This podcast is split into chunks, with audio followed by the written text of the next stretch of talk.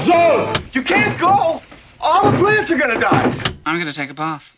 Bad dates. I'll alert the media. Boys, keep off the moors. It's evil! Don't touch it! The name's Pliskin.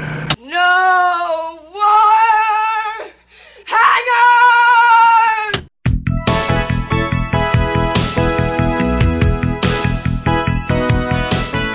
Welcome to Vintage Video, where we're rewatching the 80s so you don't have to. We'll be reviewing every major film release of the 1980s in chronological order, overanalyzing what you've seen and spoiling what you haven't. I'm Patrick O'Reilly, I'm Jesse Bayless. And I'm Richard Wells. and today we're discussing First Monday in October, released the third Friday in August, aka August 21st, 1981. It was co written by Jerome Lawrence and Robert E. Lee, not that Robert E. Lee, based on their own play, directed by Ronald Neame, and released by Paramount Pictures.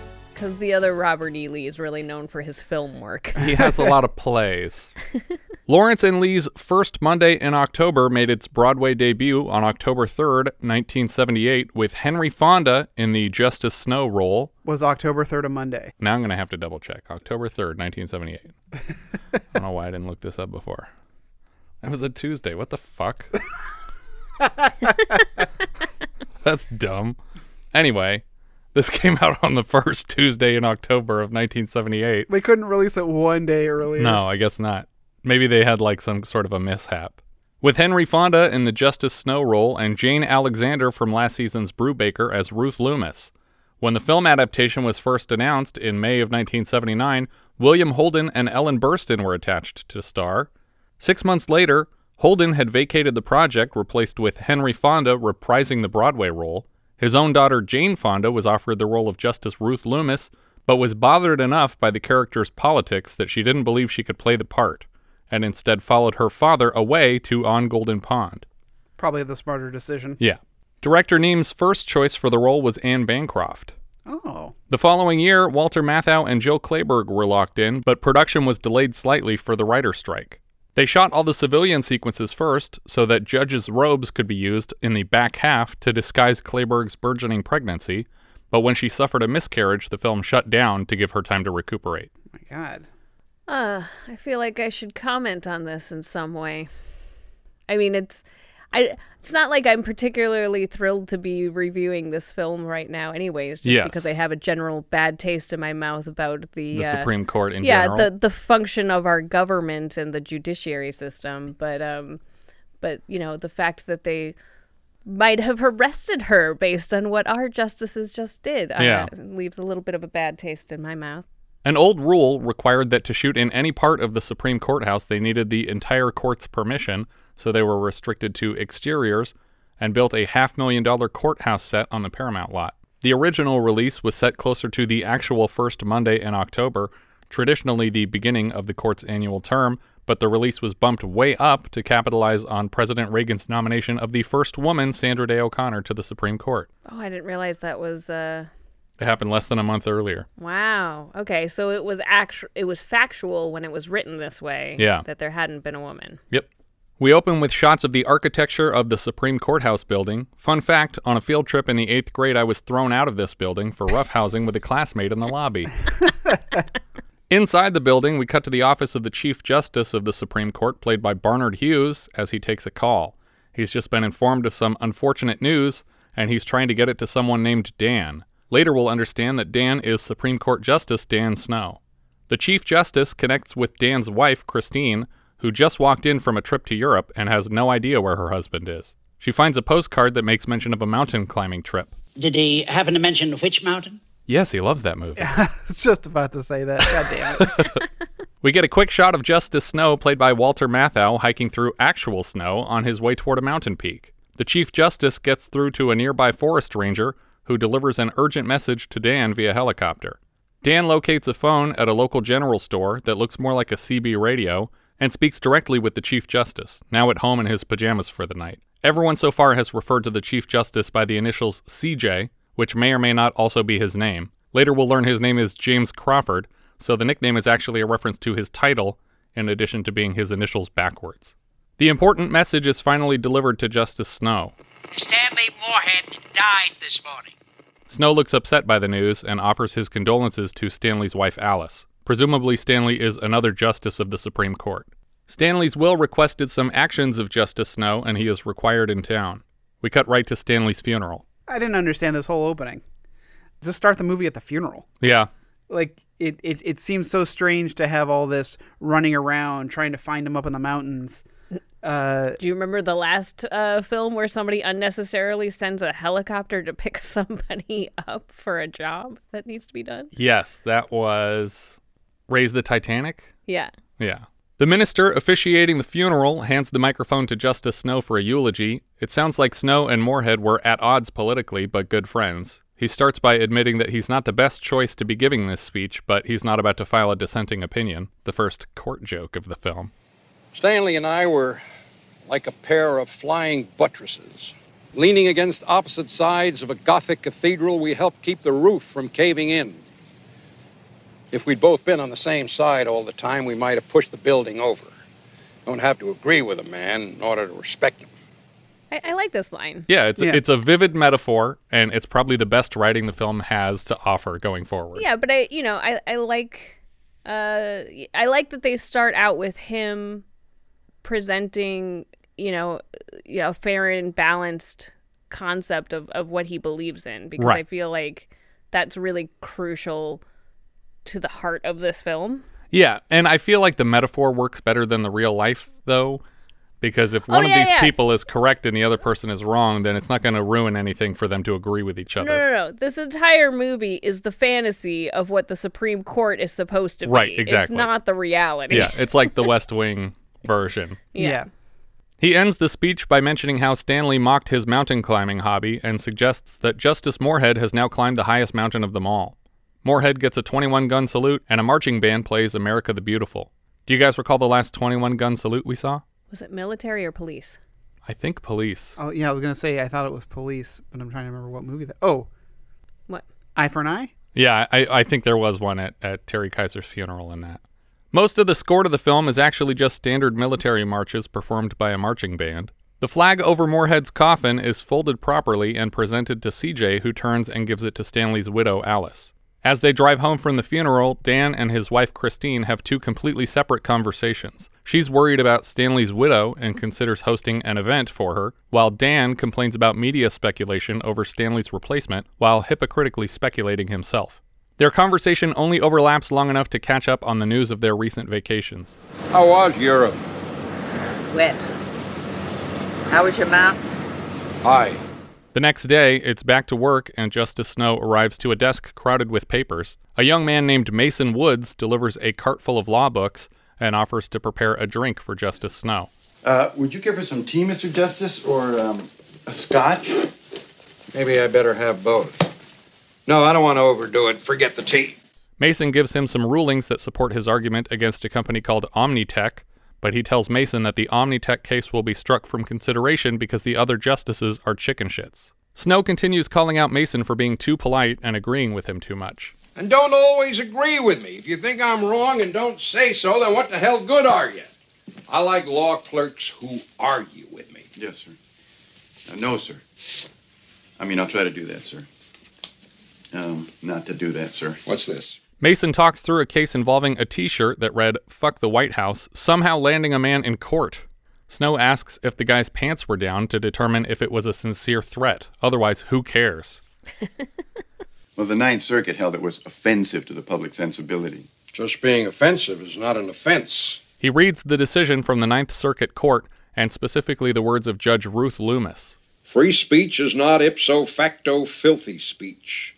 Dirt is a splendid environment for earthworms, but it is a grave for the human mind. I wish to hell she didn't write so goddamn well. He tells Mason that protecting America from judges like Loomis is exactly what the Supreme Court is for. Snow gets a phone call, but Mason has to answer it because Snow's secretary, Radabow, has been excused sick for the day. It's Mrs. Snow calling, asking how to arrange the seating for tonight's dinner party, and he's a complete asshole about it. I don't care how you seat 'em. Try chairs. She hangs up on him, and rightly so. Hello. Hello. CJ stops by to visit. As Mason steps out, Snow asks him to try and get one of those Fuck the White House shirts for under his robes. CJ has news on the new appointment. Who is he? Mr. Justice Snow, I'm going to have to ask you to rephrase that question. A woman. He picked a woman. Great. Good for him. It'll be fun. Who is it? Snow's elation is short lived, however, when he learns that the president has tapped Ruth Hagedorn Loomis of the Ninth Circuit Court of Appeals. Hagedorn, that's an interesting middle name. Ruth Loomis, the Mother Superior of Orange County? What goes through a man's head when he makes an appointment like that? The phone rings again, and this time CJ is left to answer it. It's the Washington Post reaching out for comment. Apparently, they've already gotten word. Snow waves off the call. The phone rings again, and again, Snow ignores it. How could you just let it ring? Telephone has no constitutional right to be answered. CJ tells Snow to think before offering his own resignation from the court, but Snow is so terrified by the president's latest choice that he can't imagine who he'd be replaced with, guessing perhaps Shirley Temple, who at the time was very active in the Republican Party. No, I thought it was more of a joke than that. Yeah. It could have been. Yeah, because I think at that point uh, she was married and she was so she was Shirley Temple Black, Right. and I know she was very involved in politics. Yeah. Coincidentally, Shirley Temple and Walter Matthau have a common title in their filmographies, but Matthau appears in the remake. Do you guys recall the last Walter Matthau movie we reviewed that was a remake of a Shirley Temple movie? I do. Little Miss Marker. That's right. Wasn't hopscotch? Nope. We cut to Ruth Loomis as played by Jill Clayburgh practicing tennis with a friend, Bill Russell. Her friend is obviously impatient about being just a friend and says that a year is a long time to be a widow, but she corrects him that her husband has only been dead for seven months to hammer home just what a complete asshole this guy is. And yet, she claims he's at the top of her list of future prospects. Loomis gets a page about a phone call and steps away from the tennis court. We see her through a window as she picks up the phone and then suddenly stands up at attention as though she were with the president in person as he informs her of her appointment to the Supreme Court. Well, her nomination. Right. We cut from here to the Richard Brevard Russell Building Senate offices, where Loomis is being subjected to her confirmation hearing. Her first question is about her financial assets and if there's any investment that may reflect her ruling in a case. She asserts that upon her ascension to the Ninth Circuit, she disposed of any potential conflicts of interest. Together with her husband, she ran a law firm called Loomis and Loomis, but her husband took complete control when she took her federal post and even claims that the stress of running the firm alone may have had a hand in his death. She is asked if she personally ever represented Omnitech International or its chairman Donald Richards because they have a pending case with the court, and she claims never to have represented them and has no knowledge whether he was represented by the firm after she left. She's asked if she remains in contact with any member of the firm and admits to regular tennis matches with Bill Russell, who was brought on at the firm when she left. Bill chuckles to himself watching the confirmation on a television in a bar. One of the senators asks if she's too young to join the Supreme Court, and she points out that Snow was a year younger than her when he was appointed. At the time of the film's release, Clayburgh was 37, which would have made Snow 36, but Justice Douglas, on whom Snow is based, was appointed at 40. Sandra Day O'Connor was 51 when she was appointed. What's the youngest appointee? The youngest ever was Joseph Story, who at just 32 years old was appointed by Madison to replace William Cushing, one of the original five Supreme Court justices nominated by George Washington. Well, it's less impressive when like Yeah. you know, 32 was uh was getting up there in Yeah. years. Do you feel your decisions on the High Court might be influenced by the fact that, well, you're a woman? I hope so. Uh, aren't a man's decisions influenced by the fact that he's a man? The women in the audience for the confirmation are erupting into applause for every answer she gives, even though she's an especially conservative justice and probably not a terrific feminist representative. We get a quick shot of Mrs. Snow watching the confirmation from home, but she seems less enthusiastic than the in person audience. Later, it becomes clear that her problem is with the attractive new justice that will be working alongside her husband. One of the senators points out for no apparent reason that she has no children, and it turns out the only reason it gets mentioned is to set her up for an answer that she considers her decisions in court to be her children. We are the, the parents of our ideas. And uh, so my, my children, in other words, my opinions, my decisions, are the result of conception. And the delivery is, is sometimes painful. You may not like my children, you may find them ugly, but by God, your ideas and mine have equal rights to live together, to grow, to change, even to die. Mrs. Snow stands to turn off the television after this answer. We see men carrying Justice Loomis's seat behind the bench where she is to serve. and one of the moving men notices a spittoon beside her chair. Does the lady need this? We'll tell her it's a wastebasket. I didn't realize it was a spittoon. I mm. thought it was like, do they pee behind there? Yeah, that's Like- it. It's a chamber pot. Yeah. They Some- are in a sometimes chamber. it's a long day in here. Just get rid of it. Like, No, you have to leave it there. like exactly. I was like, why does it have to stay? Yeah. It's disgusting though that they would actually that the men would even use that during a proceeding. Right? Well, it's funny though when Tina Fey writes about working at- at 30 Rock during SNL. Jars of urine. Everyone would just all the writers kept jars of their own urine on their desk. They would just pee in jars and Wow. save it. Well, that she wrote an episode about that. Yeah, Why- and it was based on real life Why could you not walk down the hallway? because writers are lazy. I can't go. Like I'm in a room full of people. I can't do it. Well, they do it with their door closed in their own office. Oh, Then I can. That's that's fair game. yeah. I do that all the time. Yeah. what does he say? Judah Friedlander is like, That's what you use the jars for? You told me that was sun tea. Some of them are sun tea, and some of them were sun tea. We cut to the official robing ceremony as the justices begin their terms on the first Monday in October. All of the men are robed up in one chamber, whining about cooties like a bunch of fucking children. You suppose you'll want to hang chintz curtains everywhere? I hate chintz. Why am I nervous? She's the one who should be nervous. why would she hang curtains in the Supreme Court building? I don't know why does this guy give so much of a shit about the curtains? How does he even know what chintz is? I don't even know what chintz is. I don't get it. Loomis arrives and thanks CJ for the gift of roses. You don't send me roses anymore, CJ. I like that line. Each of the justices shakes her hand before entering the courtroom. It looks like Snow is about to let her enter first, but then he cuts in front of her at the last second. When court is in session, an attorney from Nebraska reads off a tirade against what he has deemed pornography, unfit for exhibition in his state.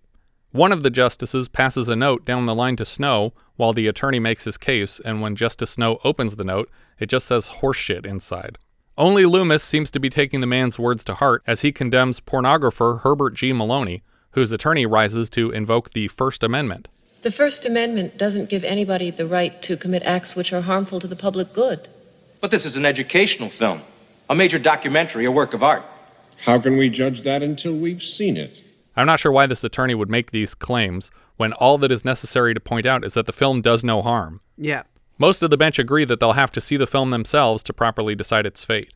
We cut right to a private screening of The Naked Nymphomaniac. After the title card, we get a reverse angle under the stereotypically porny score on the uncomfortable faces of the judges watching. Coupled with the film's narration about a girl addicted to sex, the point was already made, but for whatever reason, they decided to include graphic sexual scenes, which brought the rating up from a PG to an R.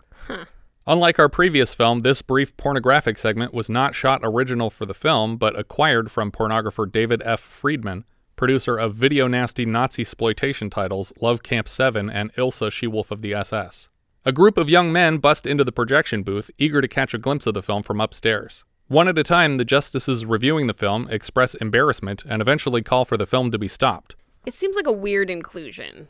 What? Like to to bother to show the film. to show the footage? Yeah, Yeah. I Yeah. agree. I think I think it would have been fine if we just saw the title and then you just show their faces and you hear it. Right. Yeah, well, and even just all of the young guys coming in staring through the projection booth windows. Yeah. One at a time, the justices reviewing the film express embarrassment and eventually call for the film to be stopped. The presence of the first woman justice means they're no longer free to enjoy such filth with their hands under their robes.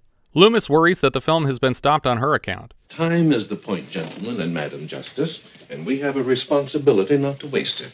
I have seen enough to make my decision. Me too. Loomis suggests to CJ that Snow seems to have disqualified himself from judging the film's merits by not seeing it. Then she sits down to watch the rest.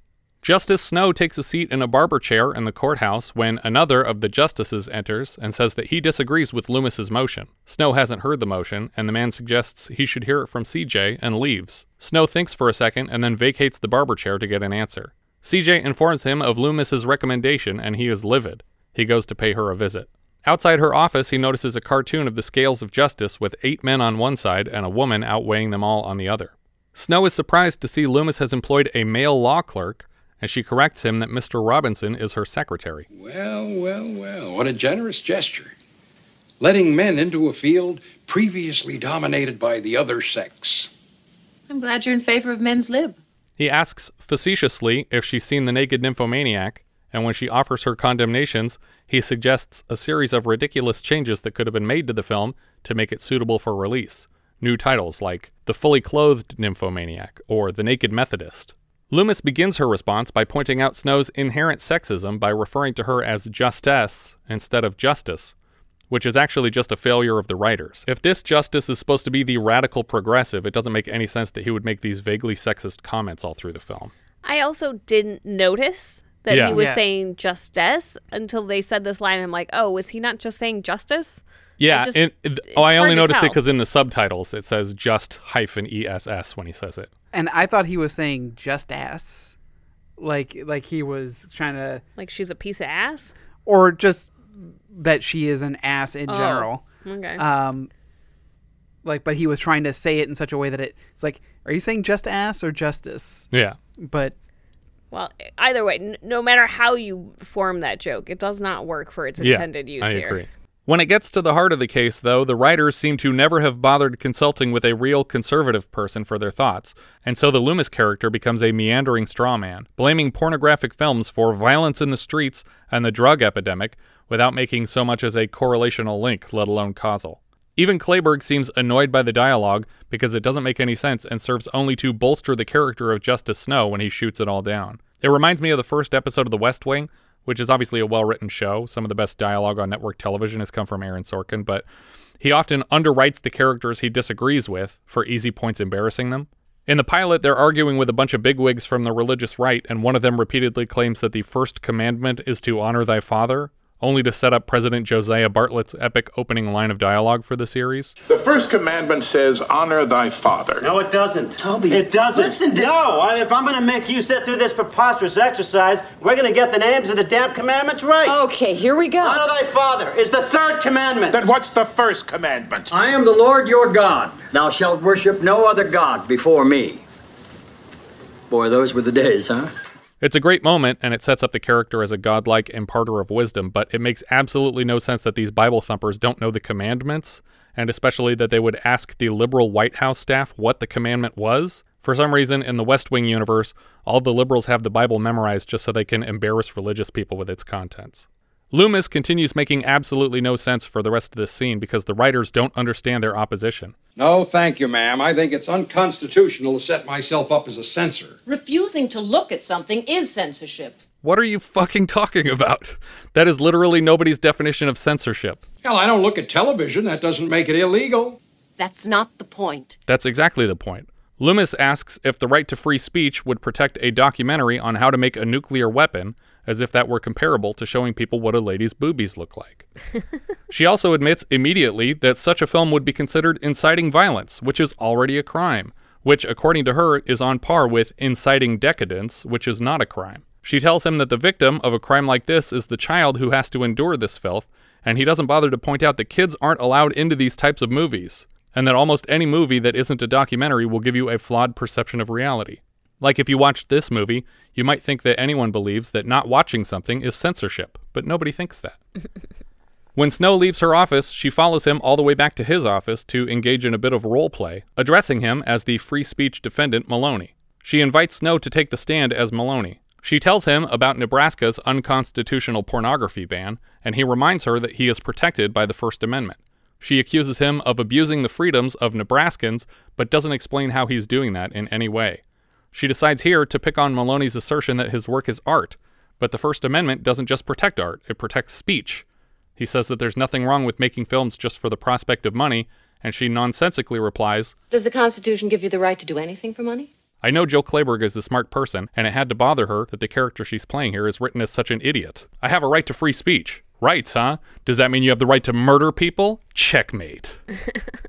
Next, she pivots to compare porn to pollution, as if it affects everyone who doesn't partake. Air's different. You gotta breathe. You don't have to go to the movies. Finally, she admits that the film does literally no harm to anyone, and she's out of ideas. Has anyone died from seeing the naked nymphomaniac? What about injury to the spirit? The spirit? What are we talking about now? I do like that uh, CJ walks in to talk to Snow and just hears the argument and just turns around and walks yeah. out. I think it's right when she's like talking about dog shit or something and Yeah. he spins around to leave. She concludes her argument by continuing to imply that citizens are being forced to watch porn at gunpoint. Bizarrely, after she leaves, Snow seems intimidated by her nonsense. That woman is positively dangerous. The men on this court have got to stick together, Mason. After all, there are only eight of us left against all of her. Aside from the two main characters of this film, we don't get a clear indication of the political leanings of the rest of the justices, but it does seem like there are maybe seven conservative judges and two progressives, since Justice Clues slipped him the horseshit note during the Yeah. Nebraskan attorney's remarks. Well, we get we get more of a conviction from one of the justices in the next scene with the photo shoot. Right. And later, Snow will call it a 4 5 court, but we rarely see anyone on his side. We cut to the justices sitting for their official photo together. They all pick on Snow for getting to write all the minority opinions for the court. Well, a man's got to decide whether to be on the right side or the winning side. Once in a while, they're the same. The argument gets louder, and it quickly becomes clear that the disagreement is about the justices who are refusing to hear the case against Omnitech because they think Snow is a socialist out to destroy all successful businesses. Snow's patience for the photo runs out, and he leaves, suggesting they Photoshop him into the group using last year's photo. We cut to Snow arriving home where he finds his wife's vehicle being loaded with suitcases. Where are you going? Not to Europe again. Much farther than that. Virginia. It turns out she's leaving him. He doesn't understand why, so she covers his eyes and asks him to describe the wallpaper. What color is it? What design? Who memorizes wallpaper? She thinks she's made a solid case for divorce. After all, Snow can't even be bothered to care about the things that really matter, like their fucking living room wallpaper. After she leaves, he literally has to switch pairs of glasses just to see the wallpaper, meaning she left him for having bad eyesight. I get that you want the audience to like Walter Matthau, but just have him say a bunch more asshole things like on the phone earlier when he said try chairs. Just have him be short and a jerk to her. And Well, that's why she leaves. I feel like I would have appreciated him being a little bit more well-rounded because he's he's like supposed to just be like this person that is totally right all the time in this Yeah. movie and it's kind of obnoxious. It's annoying for him to be so infallible. And his wife, anytime you have a character like this, it's always unbelievable when the wife leaves because you haven't written him up as the, enough of a jerk. You need to make him a real jerk. Yeah, the the only the only reason he's a jerk is that he's dedicated to his job, which is serving the nation. Right, exactly. You don't have to make every woman in his life completely irrational for the audience to side with him occasionally. We cut back to the tennis courts where Snow's clerk Mason is meeting up with Justice Loomis for a few games. On the way back to the Supreme Courthouse, she picks his brain a bit on Justice Snow, but just then, he pulls up next to them at a light. In his chambers later, he's suspicious of Mason. You're not a double agent, are you, Mason? No, sir. We we just get in a set of tennis about once a week before breakfast. She plays very well for a justice of the Supreme Court. Got a hell of a backhand, sir. Yeah, I know. I've seen it work. I like that line too. Now we start digging into probably the cheesiest plot line of the film. The case revolves around Omnitech and the so called momentum engine. A team of experts testify that the engine works, but Omnitech claims that it doesn't for profit reasons somehow, and the stockholders are demanding an explanation. Apparently, the chairman of Omnitech, Donald Richards, has bought and buried all the related patents, and it sounds like they're supposed to stand in as a metaphor for early efforts to prevent electric cars from reaching the market. Yeah. Somehow, the company cannot be served to appear in court, only Chairman Richards, but he's nowhere to be found. And if they can't find you, everything is legal, I guess. The next morning, Snow and Loomis take the elevator up from the parking structure together, and he notices she has an umbrella and tells her that the weather services are constantly wrong. He invites her on a little field trip to the Smithsonian. Understand, I wouldn't dream of trying to change your mind for the world, but there's something at the Smithsonian I think you ought to look at. Some early American pornography? She agrees to join him on the trip this afternoon. He offers to drive, but his car is a convertible, and she was right about the weather. It's pouring. Why don't we take my car? It has a top. Well, his car has a top too. Yeah, uh, presumably he could close it. He just isn't. He just drove out into the rain. They park at the curb right out in front of the Smithsonian, and the camera zooms in real close on Loomis's headlight to hammer home that she has left them on as they head inside. It reminded me of student bodies where we're just like putting an arrow directly to the Yeah. thing you have to notice. Unlocked. He leads her directly to an exhibit with the momentum engine. When she gets it started, it continues running on its own. It's literally a perpetual motion machine, and he's arguing that it could help humanity, but Omnitech is burying it. It's on display here. Yeah. It's it's not buried. People could make this. Well, they just can't sell it. It's also clearly not a perpetual motion machine. Right. Because he had to put some energy into it to get it to start. That's true, because if it was perpetual, it would have been going from the last time somebody did it. Yeah. But it uses that energy and It- magnifies it's it somehow. Highly efficient Yes. engine. Yeah. What is the actual case being presented, though? If they own the patent, it's their right to bury the technology. Earlier, they made it sound like the stockholders were bringing the case, but why Right. would the stockholders want to hurt the company's profits by demanding answers on this momentum engine? I, I think the movie should have not included the pornography case as like the case to start it off. I'm fine with that part. I just think don't make the stockholders the one pressing charges against their own company because it doesn't make sense because what helps the company helps them. Right. In this big case. Even though they were in the Smithsonian for less than five minutes, by the time they get back to the car, the battery is dead. Snow is amused because she was just defending the internal combustion engine before this one failed her. The filmmaker wants us to connect the dots and understand that if there were a hand crank here in the car, she could be back on the road in no time. But no such technology exists, and as soon as it does, it belongs to the person who invented it or whoever buys it from that person. But also, the reason that the car is not working is not a shortcoming of an internal combustion engine. It's the battery Right. of the car that Yeah. died. That has nothing to do with it. Exactly. they walk to a nearby Chinese restaurant for lunch while they wait for the auto club to restart her car. Loomis orders a meal for Snow in fluent Mandarin, I'm assuming a specific dialect because, like Snow, I don't speak any Chinese. He assumes that she's ordering poison for him. Snow takes note of the wallpaper and then puts a hand over Loomis's eyes to test her. What's on the wall? Wallpaper. Uh, what color? Gold. Any pattern? Yes. What is it? Uh, cherry blossoms with bluebirds. He tells her that her obsession with wallpaper is reflective of her problems as a judge. She cares about all the wrong things. When the conversation comes back to Omnitech, she basically argues that the corporation is too big to fail. She argues that corporations are, in essence, people and they deserve all the same protections.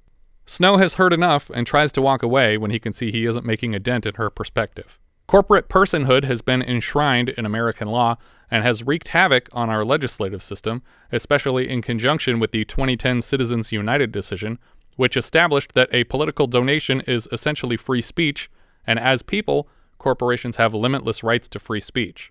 It basically broke Congress because decisions are now made by corporate lobbyists as opposed to the electorate. Snow demands a check and plans to leave by cab, but quickly realizes that he has not brought his wallet and sits down to finish his dim sum instead. That night, Loomis is working late and clips a flower from a vase to use as a bookmark. She asks a member of the courthouse staff to deliver it to Snow in the morning, but it turns out Snow's still in the building. She's directed to the courthouse to deliver the books and flower herself. She finds him at his chair behind the bench and gifts him the books, decisions of hers from the lower court, and he promises to read them. Before she can leave, he asks her as a woman how repulsive she finds him, and she hesitates to answer. She offers him a ride home, and he insinuates no one is there waiting for him. I heard that. Sorry. It's your fault, you know. My fault?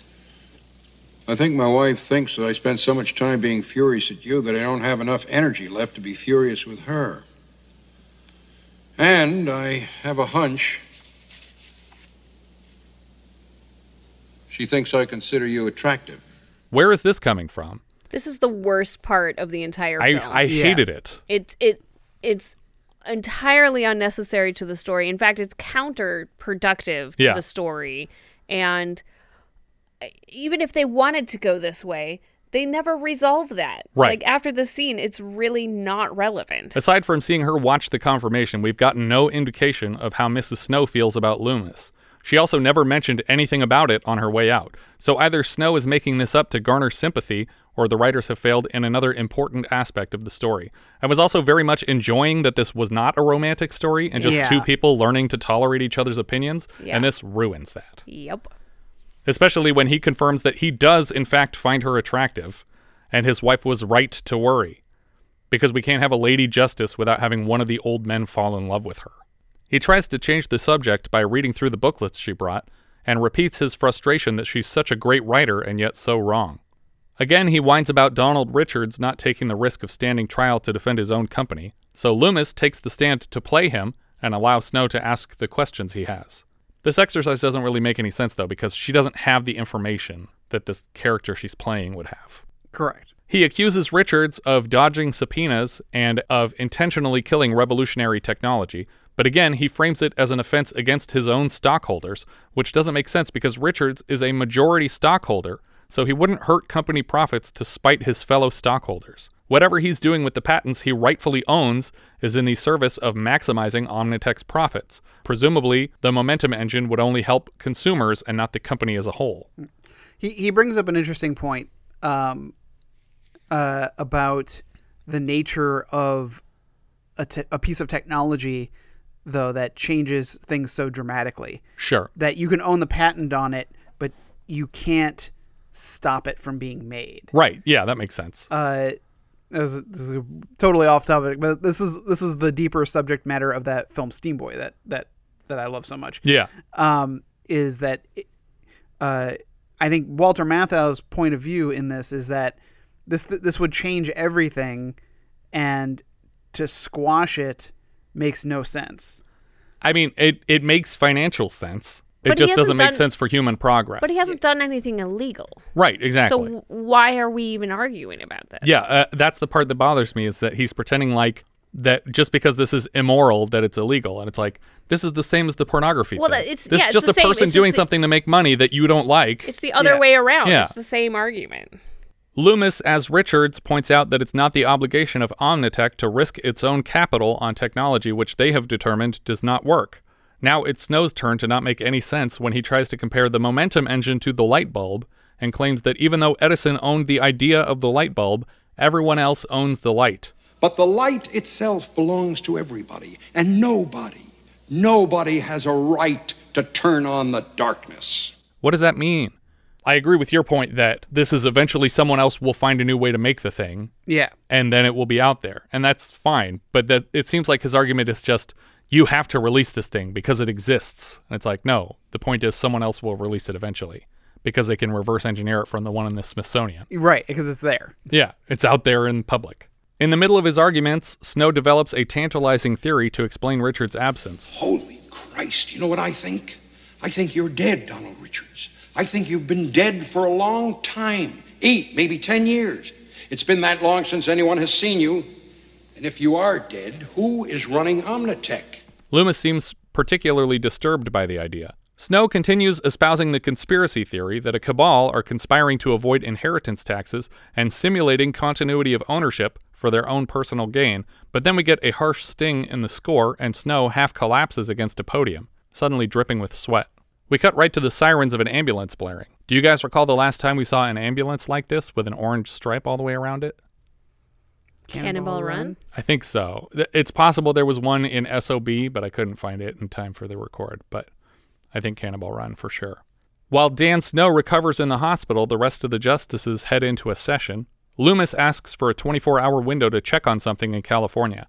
We cut right to her touching down at John Wayne Airport in Orange County, and Bill Russell accompanies her to the offices of the former Loomis and Loomis firm. She must have flown into a larger airport first before she got on that plane.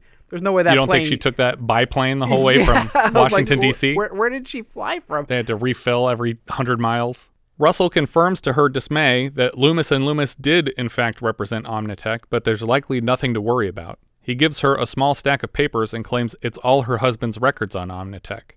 She reads something disconcerting in her husband's chicken scratches that Russell was unable to translate, and she asks to be taken to the Beacon's warehouse.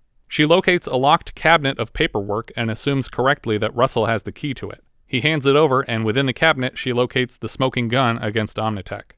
Russell tells her to put the paper back and make things easy on everyone. If you think I'm going to shove this back into the dark to protect you, or the firm, or myself, you're dead wrong.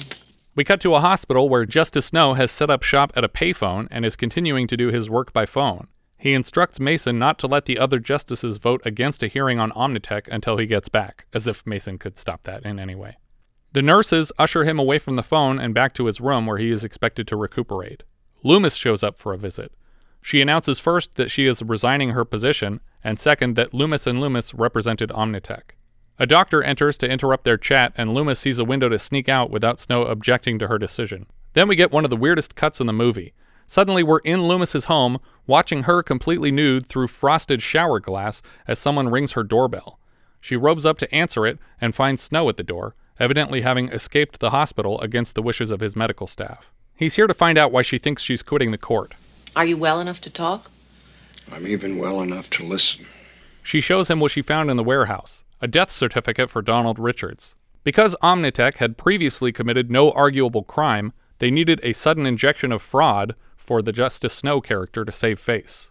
She's sticking to her resignation, but he tells her that's preposterous. Even if she can convince people that she didn't know about all this, there's no way it wouldn't taint her entire career. Especially if, as I started to worry here, the president was in on it and appointed her specifically to help bury the information. Like I was Mm. worried that it was going to go much deeper. Yeah. She confirms repeatedly that she did not know, but doesn't want everyone to assume she did, and he reminds her that her job is not her reputation, but the work she does. Quitting the court without good reason is spitting in the face of the government that put you there. At the least, I probably would recuse myself with regard to this specific case. Yeah. Yeah. But she's moved by his insistence that she stick around and gives him a quick peck on the cheek. I never thought I'd ever kiss a Supreme Court justice. You didn't kiss me. I kissed you. Well, I don't even know if there would be a case because once this information. It information seems like a whole new trial, yeah. yeah, like once this information goes public, that it would cause immediately problems. You can't. It wouldn't be revealed in a Supreme Court. yeah, case. it would be new evidence for a lower court. Yeah. He promises not to die if she doesn't resign from the court. They head right to the courthouse to decide Omnitech's legal fate. As they ascend the steps, they argue about all the upcoming cases on the docket, and it's clear they intend to spend years arguing like this. You know something? You and I make each other possible. Damn right we do. As they head into the building, we cut back out to the street where a marching band plays. The end. First Monday in October, guys. Yeah. Well, the the acting was good. The acting was good, the writing is really bad. Well, the it had it had a couple of moments, Yeah. you know, and I think we called them out mostly where it was a good line here or there, but it's it's frustrating. Yeah. Where Where's the climax of this movie? I think it's when he's having his heart attack or whatever. Is that is that it? I mean, it, it's it's like I, I guess I, I, is this a courtroom drama? Like, uh, I feel like this movie didn't couldn't decide if it was a courtroom movie because we spend so much time on a case, Yeah. the Omnitech case. There's that that there's all this going on. But I don't even understand what the case is. I don't know what the charges are. Yeah, and and there's no clear resolution. There's no I want the truth. You can't handle the truth moment. Yeah. There's there's literally case. no explanation of what the case is that's the center point of this entire film. All they say is there's a company that has access to technology. Stockholders are curious. Yeah. Trial. This went through every court on the way to the Supreme Court. What is the decision being made? the movie should have been the Omnitech case from the beginning. She comes in, new justice, they're making their arguments. The be be a movie about the Supreme Court. Yeah. Like Yeah. uh and and just focus on the one that's like this whole the whole pornography thing. Like is like you're, we're spending too much time on something that we never get a resolution to Right. either. Yeah. We get no resolutions on any of the cases that they're deciding. And that's Yeah. so unsatisfying Yeah. in a Supreme Court movie. Because the I think the point of this movie is just supposed to be far left, far right, getting along. Yeah. That's it. That's all they wanted. And I I feel like they really flubbed it because they it seems like they didn't talk to anybody on the right to get their actual opinions on things. So they just guessed at how these people think. And so what they guessed doesn't make any sense and it doesn't sound like any conservative argument I've ever heard against pornography or in favor of, you know, corporations and things like that. It just doesn't sound like the way that actual conservative people talk about these things. It just comes across as his fantasy of like what would be the easiest thing for me to diffuse with a witty sarcastic remark. Yeah. And he just does it over and over again for the whole movie. So her her character is so underwritten that by the end of the movie it just seems like an idiot was somehow appointed to the Supreme Court and they just got to embarrass her the whole time. But that it's like, "Oh, but look, we can still be friends." It's like that's not good. You should th- she should be embarrassing him as often as he's embarrassing her. Yeah. I get really confused with her friend in the beginning who was the co-conspirator and yeah, Bill Russell. well cuz I really when you got two characters that um, one's a fictional you know, uh, or unknown dead is the the Donald Richards and William Russell. Is like Yeah. they both have first names. Yeah. and, and first names as first names and last names, and Yeah. I got really confused as to who was who. also, how weird is it that this movie is about a Ruth, a female Ruth? I know, before bef- Ruth ten Bader years Ginsburg. before Ruth Bader. Yeah, that is weird. Hmm. And all the other names are like seem to be plucked specifically from various historical figures. Yeah. I mean, presumably Ruth Bader Ginsburg was already working somewhere in Yes. in the judicial system, and so they they may have been aware of her and considered that she would at some point become uh, a Supreme Court justice. Yeah, she was uh, when I was looking her up. She was in the D.C. District of Columbia court system. yeah, and I th- I mean, based on the movie RBG, she was already like pretty well known. She had she had a lot of huge establishing cases before she was nominated. But yeah, it's uh it's corny. It's really really watered down simplified view of how the Supreme Court works. Yeah. Like in the same way that the West Wing is a watered down version of the White House, but I feel like this is dumbed down even further than that. Like this is dumbed down enough that kids could follow it. Like I think um you know, Mr. Smith Goes to Washington was actually more complicated and more involved in the process than this yeah, was. exactly. And and but that has an arc, you know. It, Right. It's it's all about what's going on, and then there's a conclusion. Yeah. Um. And and, And, you find like, out what happens in the case that they're deciding Yeah. the entire time. I almost feel like this this play, or uh, which what it was originally. Yeah. I, I almost envision it more like a Twelve Angry Men. Yeah. But it's you know it's the justices hammering out this case in in the courts or in their in their private time. You know, you can have it go over the course of days, but to me the more interesting movie is getting all the justices involved in this one right. case. Well, yeah, it, that would be interesting, like a 12 Angry Men, but it's like nine angry justices, Yeah. basically. But another thing that's weird, like, not only are the cases unresolved, but like we said, the barely touched upon relationship between him and her, like romantic relationship, just comes and goes. His wife never comes back. That's completely unresolved. Like, every single storyline is completely dropped by the end of the movie. We don't know what happened with any of the cases. We don't know how their relationship. We don't even know what happened to him that put him in the hospital. Like she makes the point in their last conversation together that the doctors don't even know what happened yet. It's like, what happened in this movie? What do we know happened?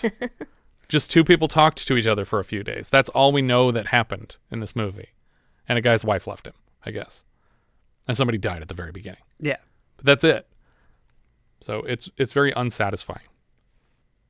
I think I give it a thumbs down actually. I, I would have liked for this to have been more fun as a Supreme Court movie, and I liked Hopscotch obviously from from Ronald Neame and with Walter Matthau last year, but this is not up to that standard for me. So I, I say this is a thumbs down for me. Yeah, I mean, I feel like I'm on the fence about it. It's not It's not the worst movie. No. But it's it's not great. Um I, I, I feel like I, I would give it a reluctant thumbs up. Richard? Um, yeah, I I am like thumbs middle all the way, but um, I guess I'm gonna give it a, a thumbs down because Okay. I definitely wouldn't watch this again, um, and I don't even I wouldn't even know really how to describe the plot. Yeah. Um, where's this going Letterboxd? Jess? Um, it's not super high. Um, but I have it at oh, where'd it go? Oh dear. oh, there it is. Okay, I have it at 83 out of 111. It is below Just a Gigolo and above SOB. Richard? Uh, I have it at 60, which puts it above Nobody's Perfect and below Kill and Kill Again. I have it at 59, which is just under Coming At Ya and just above Underground Aces. Like that, I gave it the lowest and the reluctant thumbs up. Yep. And I put it in 59th and I gave it a thumbs down. Which is you like everything like out I know. there. You I mean, weirdo. Yeah. I don't know. I can't explain myself. the director here was Ronald Neame. He also played the voice of the speaker over the PA system at the tennis court. In 1942, he was nominated for a special effects Oscar for his work on One of Our Aircraft is Missing. In 46, he adapted Charles Dickens' Great Expectations for David Lean, which earned him an Oscar nomination. He directed Scrooge in 70 with Albert Finney and Alec Guinness. He also directed Poseidon Adventure, The Odessa File, Meteor, Hopscotch, On the Way to This. His last directing credit was in 1990 at the age of 79, and he passed away in 2010, 99 years old. The writers of the play and film were Jerome Lawrence and Robert E. Lee. Together, they also wrote the play adapted into Inherit the Wind, Oh wow. which I think is how this film came to be because they were well known and they were like, oh, they're doing another trial movie Yeah. and it should be good, and it wasn't as good.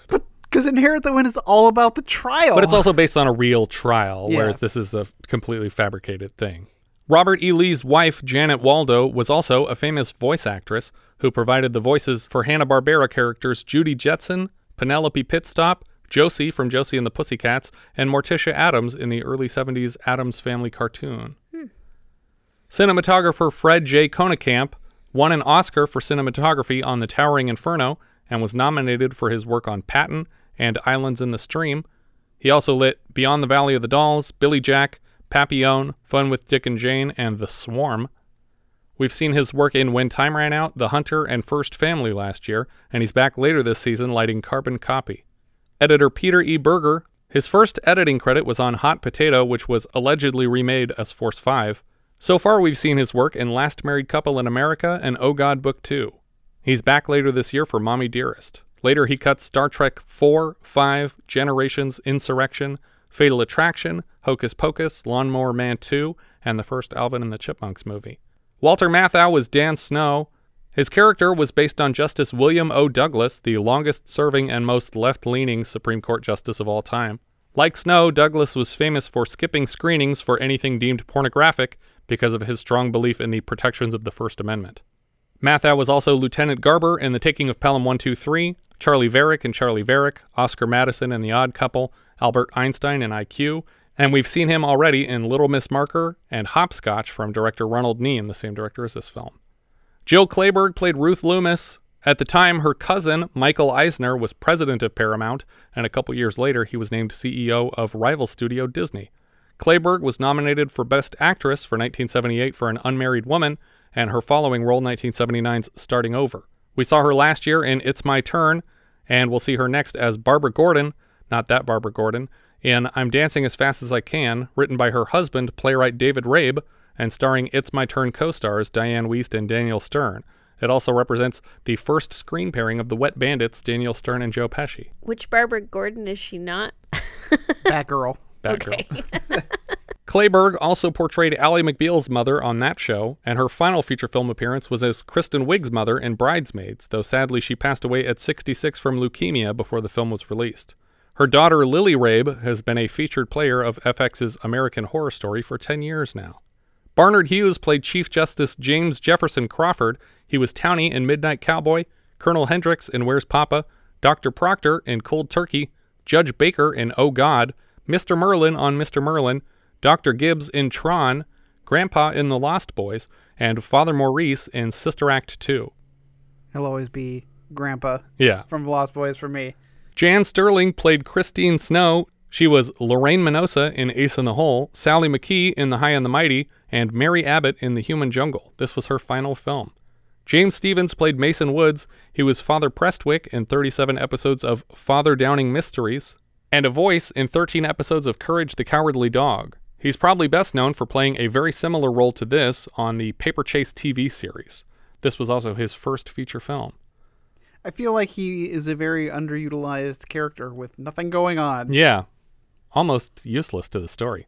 Wiley Harker played Justice Harold Webb. He was Verlin Heller in The Straight Story and Principal Smith in Sugar and Spice. F.J. O'Neill played Justice Waldo Thompson. He was an ARP project member in Close Encounters and a general in The Hunt for Red October. Charles Lampkin played Justice Josiah Clues. He's Pops in Cocoon, and we saw him last as the butler in Blake Edwards' S.O.B. Lou Palter played Justice Benjamin Halperin. He was Isidore Strauss in Titanic. Richard McMurray was Justice Richard Carey. He was J.R. in Raging Bull last year. Herb Vigran played Justice Ambrose Quincy. He was Lurvy, the farmhand in Charlotte's Web. and he was also Dr. Kramer in our Getting Wasted minisode and a lab manager in Happy Hooker Goes Hollywood. Edmund Stolber played committee chairman. Last year he was Ezra in Seems Like Old Times, a doctor in Witch's Brew, and a psychiatrist in Oh God Book 2. Noble Willingham played the Nebraska attorney. We saw him last year as a shitty doctor in Brubaker, and earlier this year as Major Andrews in Harry's War and Charlie Barton in Joe Dante's The Howling. He was also General Taylor in Good Morning Vietnam, Clay Stone in City Slickers, and Walker's buddy CD on Walker Texas Ranger. His name could also easily have been a message found in Charlotte's Web. Noble Willingham. Richard McKenzie played Hostile Senator. He was Principal Bacon in Corvette Summer, Ron Stiegler in Being There, and Willis in MacGyver episode Ugly Duckling. Ann Doran played a storekeeper. She was Mrs. Carol Stark in Rebel Without a Cause, and Maggie O'Neill in You Can't Take It With You. Dallas Alinder played Norman. He was Chester Biggs in The Black Marble, and back later this season in a minisode for Below the Belt, and as Alderman in Continental Divide. Olive Dunbar played Mrs. Radabow. She was Mrs. Gordon in The Hearse. Hugh Gillin played Southern Senator. He's the mayor in Back to the Future 3, and he's sheriffs in Psycho 2 and 3, as well as Elvira's Mistress of the Dark. Arthur Adams played Custodian Number 1. Last season, we saw him in Disney titles Midnight Madness and Last Flight of Noah's Ark, and he's also Mr. Jenks in Coming to America. Nick Angotti played plaintiff's attorney. He was Prodsky in Cobra and an engineer in Die Hard 2. Richard Balin played photographer. He was Roberts in Graduation Day. Bob Sherman played Senator Number 2. He was USS Wayne Crewman in The Spy Who Loved Me, a senator in Superman 4, and also Anthony Graves in MacGyver Trail to Doomsday. Sig Froelich played Custodian Number 2. He was a plane maintenance man in Airplane last season. Ken Dumaine played a guard. He was a regular extra on Cheers and credited as customer in 26 episodes. Dick Winslow played the court barber. He was Dick Schultz in Airport. He also has a soundtrack credit on Pete Davidson's King of Staten Island for writing a song called Trojan Warriors Charge. He was also a tourist in Midnight Madness. Joe Michael Terry played Law Clerk Number One. He was a writer on Love American Style. Bebe Drake played a nurse. We've seen her previously as a female guard in Xanadu and as Dr. Young in Oh God Book 2. She's also credited as Jordan Housekeeper in Space Jam, so I'm assuming that's a housekeeper in the Michael Jordan household. Right. Mrs. Purley in Friday After Next, Mrs. Jackson in Boomerang, and she provides voices in Bebe's Kids, The Proud Family, and The Boondocks. Richard DeAngelis played a news producer. He was Colonel Raymond Foerster on The Wire. Tony D. Head was a law clerk. He was Major Bobby Reed on The Wire, and more recently, he was a WGC anchorman in Todd Phillips' Joker. Martha Scott had a cameo appearance, uncredited. She was Jacobel in The Ten Commandments, Miriam in Ben Hur, and Emily Webb in 1940's Our Town. Those are all the credits I have for this one. Oh, that's all? Sorry, Jess. No more for you. I think that's everything for first Monday in October. If you guys have any thoughts you'd like to share, we are Vintage Video Pod on Twitter, Facebook, Instagram, YouTube, and Letterboxd, where, as I've said before, you can find each of our full movie rankings for the year. We can also be found at vintagevideopodcast.com. We also have a Discord now. Join the 24-7 movie chat and share your thoughts on episodes past, present, and future at vintagevideopodcast.com slash discord. And if you're listening on YouTube, don't forget to subscribe. Thank you so much for listening, and I hope you'll join us next time when we'll be discussing Honky Tonk Freeway, which IMDb describes like so a satire of American progression in which a mayor tries to bribe an official to ensure a ramp connects Ticlaw to an up and coming interstate. When his plan fails, the town's residents are forced to take matters into their own hands. We leave you now with a trailer for Honky Tonk Freeway. The town of Ticlaw does not qualify for an exit based on our demographic analyzation.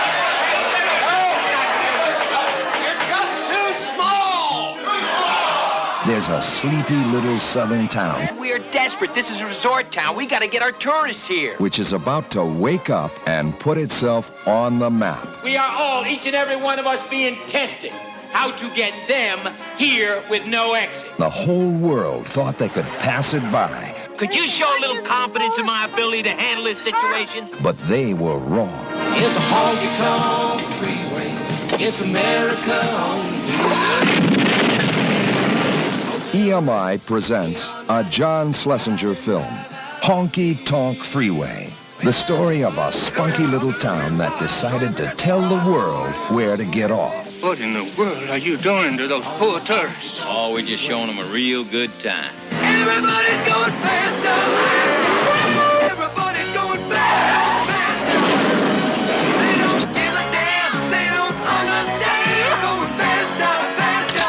Never seen you become so abusive. I'm robbing a bank. I don't have to be nice. When you're out there on the road and you feel you could explode, cause you're holding back your feelings every mile. In the world you're living in. I love you. I need you. And I want to make you happy.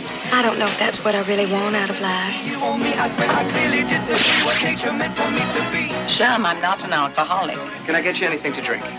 I'll have five old fashioned. If it moves or grooves on wheels, skis, or hooves, you'll find it on the Honky Tonk Freeway. Everybody's going faster, faster. Everybody's going faster,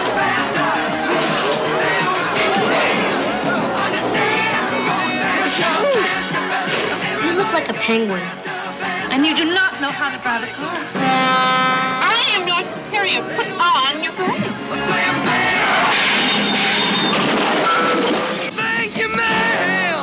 Gonna show them a real good time. A real